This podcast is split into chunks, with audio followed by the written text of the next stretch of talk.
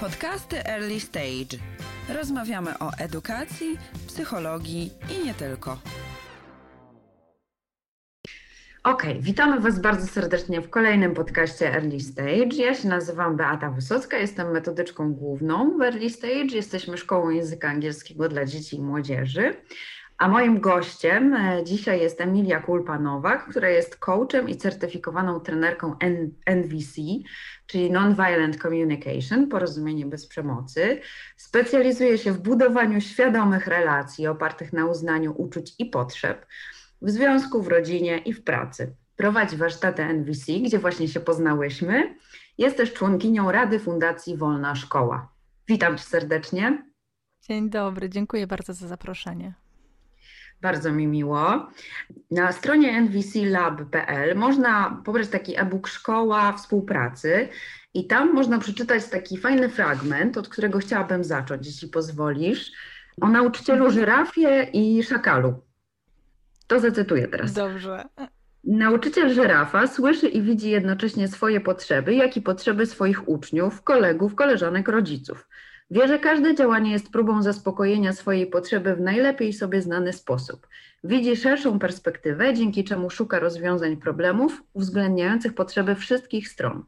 Jak stać się nauczycielem żyrafą? Praktykując NVC codziennie, niekoniecznie w szkole, a wszędzie tam, gdzie to służy mi i innym. Nauka języka żyrafy jest jak nauka języka obcego. Regularnie, drobnymi krokami opanujemy ten język. No i chciałam od tego zacząć, bo myślę, że to jest dobry wstęp do tego, czym w ogóle jest NVC i co to jest ten język żyrafy i szakala. Mogłabyś coś o tym powiedzieć? No, mogłabym dużo o tym mówić. Nie wiem, czy mamy tyle czasu. To dla mnie to jest tak, że język to jest jakaś wierzchnia warstwa, czyli to, co ja mówię, w jaki sposób mówię i też jak słucham innych to jest taki kawałek o komunikacji, ale źródło tej komunikacji jest dużo głębiej.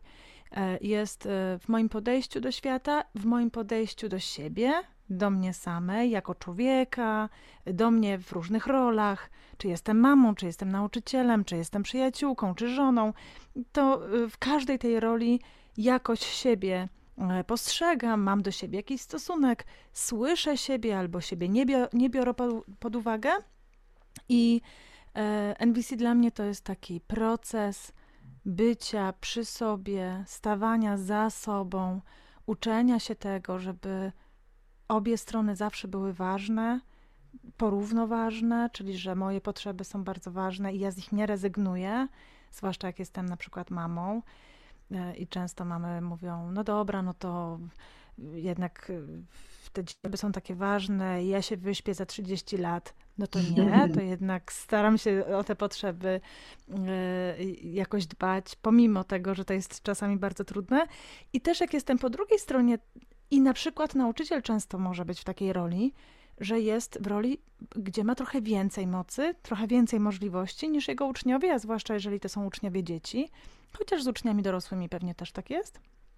I pamiętanie o tym, że ja zawsze, w każdej chwili jestem tak samo ważna, moje potrzeby są tak samo ważne, jak tej drugiej.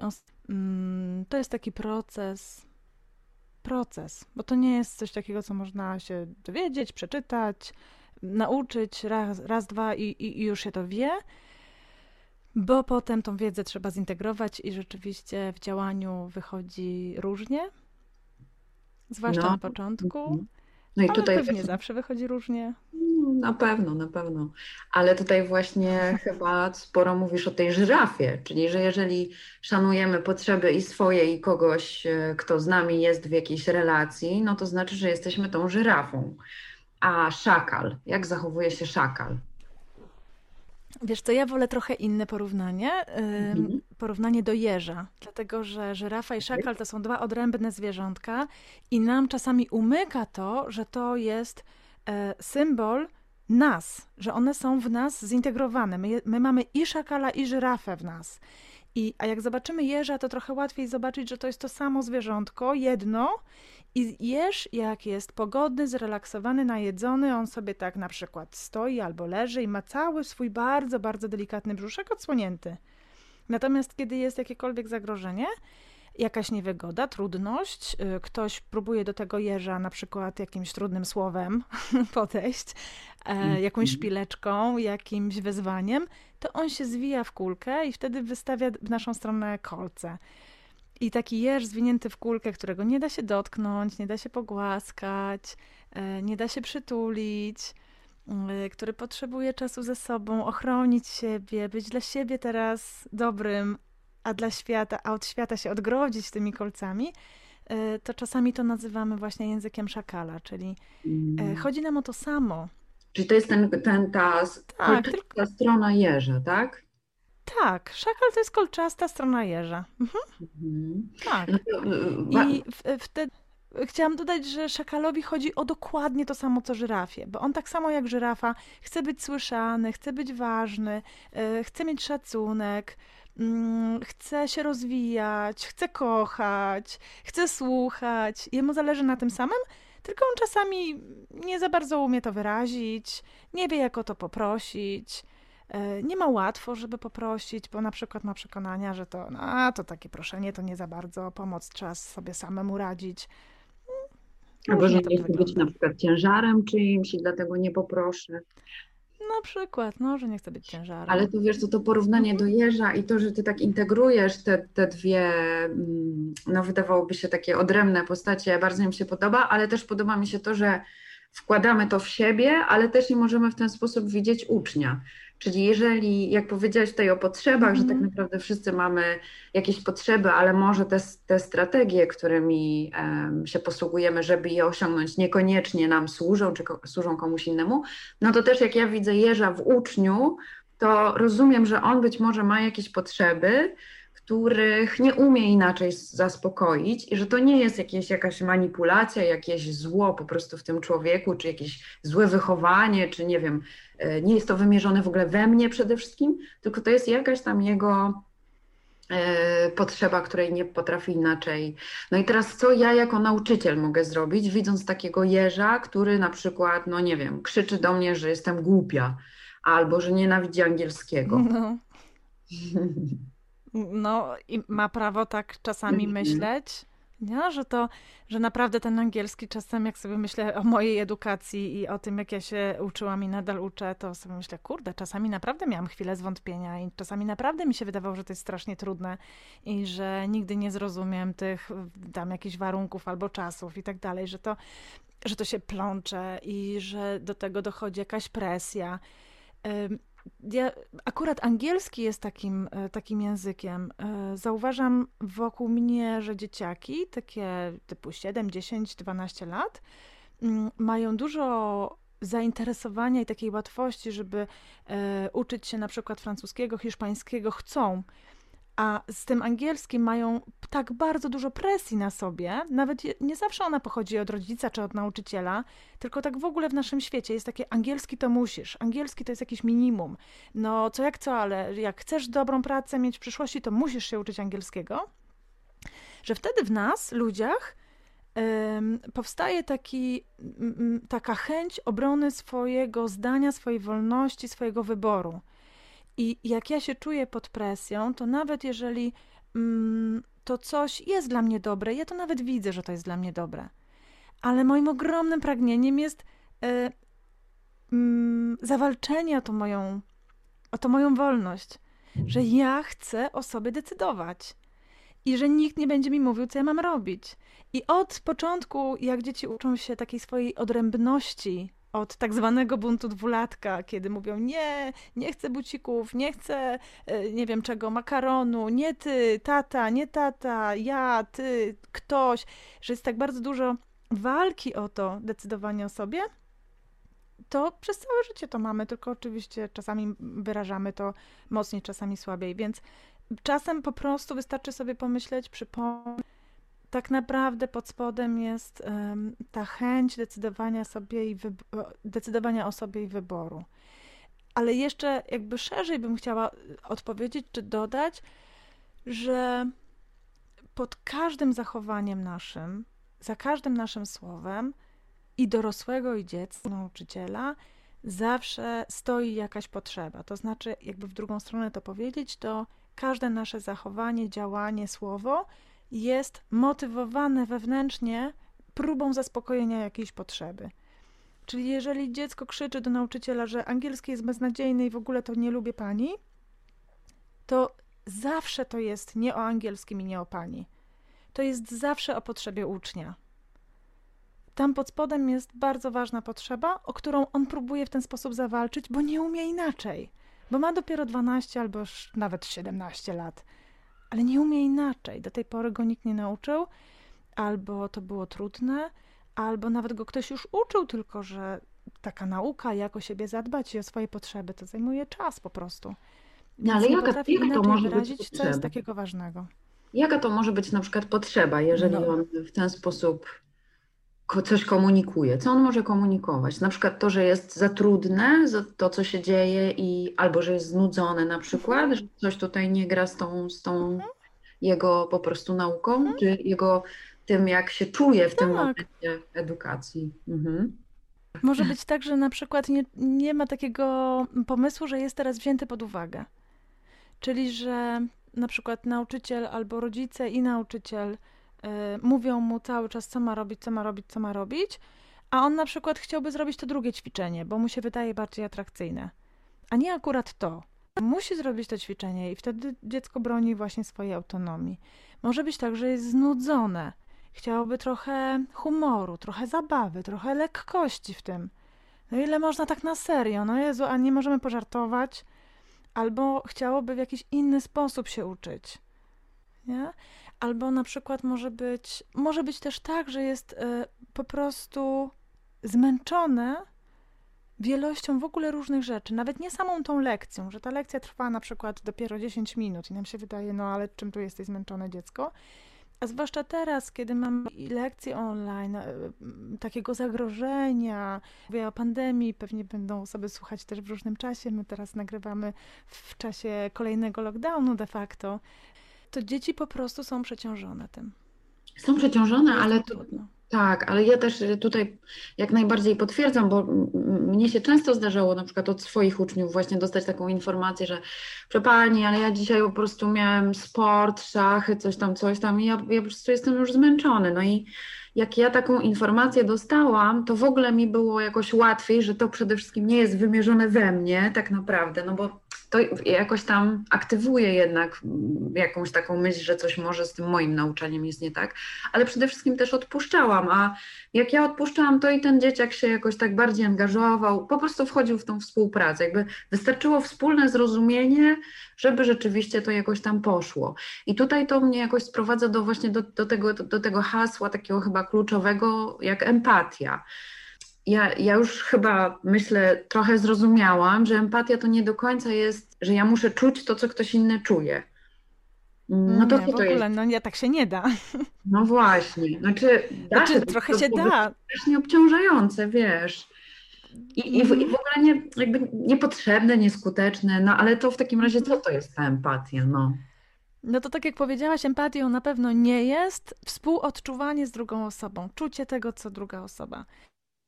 Empatią nie jest też e, chęć e, załatwienia sprawy, załatwienia problemu, naprawienia sytuacji. Kiedy my na przykład e, mamy taki pomysł, że jak ktoś przychodzi do nas i się skarży, że jest mu trudno z czymś, e, że nie potrafi, że to jest za ciężkie, że na przykład to zadanie było trudne, mm, albo w ogóle właśnie już jest za dużo tych zajęć, ten lockdown i rodzice się denerwują i tak dalej, to my e, czasami w pierwszym odruchu, no ponieważ nasze serce kocha generalnie, tak no, lubi kochać. I jeżeli nic mu nie staje na przeszkodzie, no to kocha po prostu świat, ludzi. I jak ktoś przychodzi z jakimś problemem, to my w pierwszym odruchu chcemy mu pomóc. I to nie jest empatia. To niestety rozwiązanie sprawy nie jest empatią, bo empatią jest przede wszystkim słuchanie. Słuchanie takie, które daje naprawdę przestrzeń tej drugiej osobie, pozwala jej wypowiedzieć, wyrazić bez oceniania, E, bez próby naprawiania, bez pouczania, bez moralizowania, to, co w tej osobie jest, to, co się w tej osobie teraz dzieje, co się w niej rozgrywa. Czasami to są bardzo trudne myśli na temat drugiej osoby, czasami to są bardzo trudne uczucia. To mogą być też e, e, radosne uczucia, to może być radość, to może być uskrzydlenie, to może być spokój, szczęście, tylko że zazwyczaj nie dajemy empatii tym łatwym sytuacjom, mm, bo po prostu się tym cieszymy, a kiedy ktoś przychodzi i mówi jestem zezłoszczony, jestem zasmucony, jestem zrozpaczony, nie daję rady, jestem zmęczony, już tego jest za dużo i znowu to zadanie z angielskiego takie trudne, albo y, y, ta lekcja taka w ogóle mi nie wchodzi i, i wtedy dorosły jeszcze jest w stanie czasami to sobie tak nazwać, a dzieciak raczej powie, chociaż pewnie dorosły też bardzo często tak powie, pani jest głupia, pani nie umie tego angielskiego mnie nauczyć, to jest pani wina na przykład powie. A w empatii wracamy, ale co dokładnie ta osoba czuje? Co się wydarzyło w ogóle? Aha, i co czuje? Może niepokój, może wstyd, bo to trudno być i bardzo niewygodnie być w takiej roli ja nie umiem, a na przykład kolega umie to, to może jeszcze rodzice nakładają na, tą pre, na to presję, czasami tak może być. E, albo nauczyciel czasami, nie wiem, się zaśmiał, albo powiedział, no jak to nie umiesz, przecież to jest takie proste. I następnym razem już wstyd mi powiedzieć, bo wiem, że czeka mnie, albo się boję, że czeka mnie odrzucenie, że czeka mnie jakaś ocena, nazwanie mnie jakąś. Więc wolę tego nie powiedzieć, tylko wolę powiedzieć, to pani jest głupia. Ale to uczucie takie trudne, a to uczucie nie dość, że samo w sobie jest, to ono jeszcze w dodatku prowadzi nas do potrzeby. I nazwanie tej potrzeby jest sednem empatii, czyli jak ja daję taką naprawdę przestrzeń tej osobie do wypowiedzenia wszystkiego, tak jak to płynie, bez oceniania, to mogę na koniec e, tego procesu usłyszeć, że tam jest jakaś ważna potrzeba. Może to, to jest czasami potrzeba odpoczynku, ale czasami to może być potrzeba na przykład akceptacji, że tak, że to może być trudne, bycia usłyszanym, że mam taką, nie wiem, trudną sytuację w życiu, niezrobione zadania, coś tam nieprzygotowane, albo że y, taka potrzeba bycia zrozumianą. Tak, i, i, i, i właśnie też rozumiem tutaj tą rolę nauczyciela jako takiego trochę mentora, kogoś, kto jednak e, jest w pewien sposób bardziej odpowiedzialny za to, żeby te potrzeby uczyć dziecko na przykład nazywać, czy, czy w ogóle je wy, jakoś wychwytywać. I to jest chyba też no, o tym, że my potrzebujemy zadbać o siebie i wiedzieć w ogóle, co my czujemy w danej sytuacji, żeby gdzieś tam też być w stanie mm, tą sytuację tak przyjąć na, bardziej na chłodno, a nie tutaj mieć jakieś swoje własne niezałatwione sprawy. No ale rozumiem, że nie zawsze jest taki Żeby nie brać tego do siebie. Tak.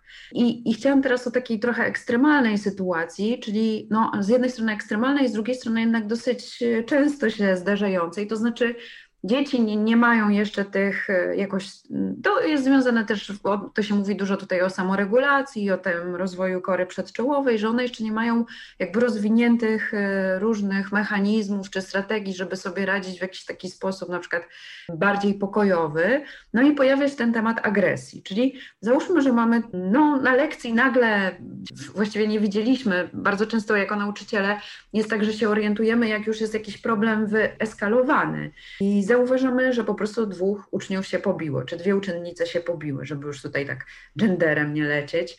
Mm, I co wtedy? Mhm. Jakby co tutaj może, no bo wiadomo, agresja, no nie chcemy jej traktować jako jakieś tam tabu, bo ona występuje i, i to nie jest tak, że my teraz będziemy wychowywać dzieci, zresztą próbujemy wychowywać dzieciaki w takim środowisku, że agresja jest zabroniona, a jednak kurczę, jakoś cały czas to występuje. No i wiemy, że to jest po prostu jakaś taka nieumiejętna strategia radzenia sobie z czymś. Ale co my na gorąco możemy zrobić w takiej sytuacji? Jakie tu mhm. potrzeby mogą być niezaspokojone? A mam dużo dni na odpowiedź? no skomplikowane. Nie, nie za dużo. Masz tydzień, proszę. Dobra, to e, pierwsza rzecz, która przychodzi mi do głowy, to to, żeby, e, że jak mówimy, że to jest agresja, to od razu nam się mm, dokłada do tego taka myśl, że to jest coś złego. Mhm. Że to jest złe i trzeba sobie z tym jakoś poradzić. I teraz ja nie chcę mówić, że bicie dzieci to jest dobre. Znaczy mhm. się bicie dzieci na lekcji, w czasie tak. lekcji jest dobre ale w ogóle chcę odejść od tego oceniania i tego e, segregowania świat na biały-czarny. Mhm. Biały to jest taki, że siedzą w cudzysłowie grzecznie w ławeczkach, a czarny to jest taki, że się biją i są agresywne. Jakbyśmy wyszli w ogóle z tej narracji, byłoby nam łatwiej zobaczyć całość. Ale żeby zobaczyć całość, to tu jest kolejna rzecz, która, która tak od razu pierwsza mi przychodzi do głowy, to jest, żeby najpierw zadbać o siebie. To znaczy, ja nie wejdę w żaden konflikt tora e, i nie uda mi się wesprzeć tych dzieci, bo ja może siłowo może załatwię tą sprawę łatwo. Siada jedynka, ty do konta, ty za drzwi, ty do dyrektora. E, e, mamy te strategie od lat realizowane i znamy je tak. bardzo dobrze. Tak, ale Mm, oczywiście ja teraz powiedziałam w taki przerysowany sposób, ale no, no nadal tak jest. Albo się wysyła dzieci do pedagogów, albo się je rozsadza, albo się robi im bardzo długą pogadankę. My to robimy jako nauczyciele czy dorośli. Robimy to, bo to znamy i to zawsze jakoś funkcjonowało w naszych szkołach, ale jakby się wrócić na chwilę, ja nie przypominam sobie, żeby taka pogadanka czy rozsadzenie, czy wysłanie do, do dyrektora kiedykolwiek załatwiło sprawę, załatwiło problem. Nie przypominam sobie ani jednej takiej sytuacji, żeby, y, żeby taka pogadanka, czy taka sytuacja mm, coś załatwiła. Y, dała na przykład poczucie dziecku, że jego problem jest ważny i zauważony, albo żeby y, ktoś się poczuł w tym wysłuchany. Raczej w drugą stronę, że się czuliśmy jakoś zawstydzeni, że mieliśmy takie myśli, to niesprawiedliwe, ona nic nie rozumie, ja ci jeszcze kiedyś pokażę. I różne inne, bo to każdy z nas mógł mieć różne swoje. Więc jakoś tak widać, że to niekoniecznie musi działać. No i teraz pytanie, co robić inaczej, no bo, no bo co, no, no, no co inaczej i to jest, y, to jest, y, y, to jest takie mm, pierwsze podejście. No więc zacznę, zacząć od siebie. Ja potrzebuję chwilę się zatrzymać ze sobą, zobaczyć, w jakim ja jestem stanie. Czy ja mam złość? Natychmiast mi się uruchomiła, jak tylko zobaczyłam, że jeden drugiego tam ręką dosięga, to od razu mam złość i mam takie myśli, oni mi to robią zawsze, oni mi to robią ciągle. Dlaczego oni nie mogą normalnie na mojej lekcji siedzieć jak ludzie, tylko ciągle mi robią takie rzeczy? Ja nawet jak to mówię teraz tutaj, a przecież nie ma żadnych dzieci, to już czuję ścisk w żołądku ale te myśli, one w naturalny sposób przechodzą. Tak, tak jest. Jak wejdę z tymi myślami między dzieci, to nawet jeżeli spróbuję być mediatorem i spróbuję usłyszeć jedno i drugie dziecko, co się wydarzyło, co było takie ważne, to to się nie uda. Więc ja najpierw potrzebuję zadbać o siebie, wziąć oddech i w ogóle zatrzymać tą sytuację, nawet ich rozsadzić, ale wrócić do tego na przykład za 15 minut, jak wszyscy ochłoną. A jeżeli mam zasoby i potrafię podejść z ciekawością do tego problemu, to mogę wejść między nich i powiedzieć: Hej, halo, widzę, że coś bardzo ważnego się dzieje, możecie powiedzieć, co się dzieje. I nie szukam ofiary, nie szukam kata, nie szukam winnego, tylko szukam potrzeb. Każdy z nich próbował zaspokoić swoją potrzebę. I ta potrzeba chyba jest naprawdę ważna, skoro się posunęli do tego, żeby się pobić w czasie lekcji. Więc ona musi być naprawdę paląca. Prawdopodobnie była tam złość, prawdopodobnie mógł być tam wstyd, tam mogły być mocne uczucia. Rozpakujmy to, zobaczmy to. O co tobie chodziło, o co tobie chodziło. I nawet jeżeli nie uda nam się nazwać samych potrzeb, to możemy zobaczyć jakieś sedno tej sytuacji, jakąś przyczynę, e, która będzie bardziej uniwersalna. I spróbować znaleźć rozwiązanie. I to, co ja bardzo lubię, to to, że dzieci świetnie znajdują rozwiązania, jak się im pozwoli na to. Jeżeli wypowiedzą, wypowiedział się jeden, wypowiedział się drugi, zostali usłyszeni, mm, znowu się wypowiedzieli, bo to czasami trwa. Mam, mam taką myśl, teraz tak się zasłuchałam i myślę o tym, jak to byłoby świetnie, gdybyśmy w ogóle dzieciaki, no, na przykład w szkole, tak normalnie, nie wiem, na godzinach wychowawczych, czy w ogóle na każdym przedmiocie był, była jakaś przestrzeń na to, żeby dzieciaki tego uczyć i w ogóle sam, sami siebie, żebyśmy w tym byli w stanie, no bo to jest przydatne, wiesz, no nie tylko z dziećmi, które coś tam w szkole, ale też w życiu, w rodzinie, z własnym dzieckiem, z, tak. z nie wiem, z mężem, z dziewczyną i tak dalej. I to, to jest niesamowicie przydatne, bo chyba bardzo często jest tak, że w konfliktach tak naprawdę nigdzie nie dochodzimy, tylko właśnie, tak jak powiedziałaś, nie wiem, eskalujemy złość albo po prostu coś zamiatamy pod dywan, albo właśnie wywołujemy jeszcze uczucie nie, takie, że ktoś chce się zemścić tylko w późniejszym czasie. No więc y, strasznie mi się to podoba i wbrew po, pozorom nie wydaje się to też jakieś niesamowicie skomplikowane, no bo, no bo rzeczywiście tutaj powiedziałaś, no dobrze, może nawet nam się nie uda dojść do potrzeb, ale może przynajmniej jesteśmy w stanie wysłuchać każdą z tych stron i to już coś tam daje. No ale też w tym, co powiedziałaś, cały czas się prze, przewija ten temat zadbania o siebie. Nie wiem, czy przyznasz mi rację, no ale ja tutaj z tej, y, z tej profesji się wywodzę i ja czuję, że ta rola nauczyciela jest szczególnie obciążona jakoś tak w ten właśnie emocjonalno-społeczny sposób i że szczególnie nauczycielowi przydałoby się tutaj jakieś zadbanie o siebie. Czy ty mogłabyś jakoś skrótowo, wiem, że to wiesz, wymagałoby wielkiego szkolenia, ale coś po, podpowiedzieć nauczycielom, jak właśnie zadbać o siebie? W jaki sposób tutaj na przykład z tą mm. złością czy ze zmęczeniem może nam pomóc właśnie NVC? Wiesz, tak sobie myślę, że takie uznanie tego, że nauczyciel naprawdę ma trudno, jest potrzebne i nauczyciele pewnie chcieliby to dostawać, e, pewnie chcieliby to dostawać z zewnątrz, ale mogą też sobie to dawać sami. E, czyli ja bym mogła sobie powiedzieć, hej, ja do siebie sama mogę sobie powiedzieć, tak, naprawdę chciałabym uznania, że ta moja praca jest trudna, że jest bardzo dużo presji, że jest presja od rodziców dzieci, z drugiej strony są dzieci, później mam dyrektora, mam e, metodyków, Metodyku. kuratorium, e, program. Tak, jest tego ogrom. I każdy coś ode mnie chce. I każdy coś mi wciska, proponuje, narzuca. Programy się zmieniają co roku. Jezu, to naprawdę. I jeszcze na koniec mi mówią, że mam wakacje wolne. Że to jest naprawdę dużo. I yy, pewnie trudno to dostać od na przykład rodziców, ale ja mogę sobie to yy, sama przypominać i sama sobie dawać takie uznanie, że kurde, naprawdę robię taką pracę. To jest jeden kawałek. Yy, drugi to jest empatia dla siebie, może on jest w zasadzie pierwszy, żeby naprawdę regularnie dawać sobie taką chwilę dla siebie z rozpoznaniem, co się teraz we mnie dzieje, co moje ciało teraz mówi, zatrzymywać się na chwilę z takim, tak, z takim, wiesz, sprawdzaniem, co teraz się we mnie dzieje, co mówi moje ciało, czy ja w ogóle mam jakieś uczucia i potrzeby, czy ja jestem w stanie zauważyć. I oczywiście, że mam, tylko często ich nie widzę. Więc na chwilę zobaczyć, czy moje ciało jest rozluźnione, czy spięte i co ono mi chce powiedzieć. I bardzo fajnym narzędziem jest dziennik potrzeb, które lubią poprzez pisanie ze sobą pracować.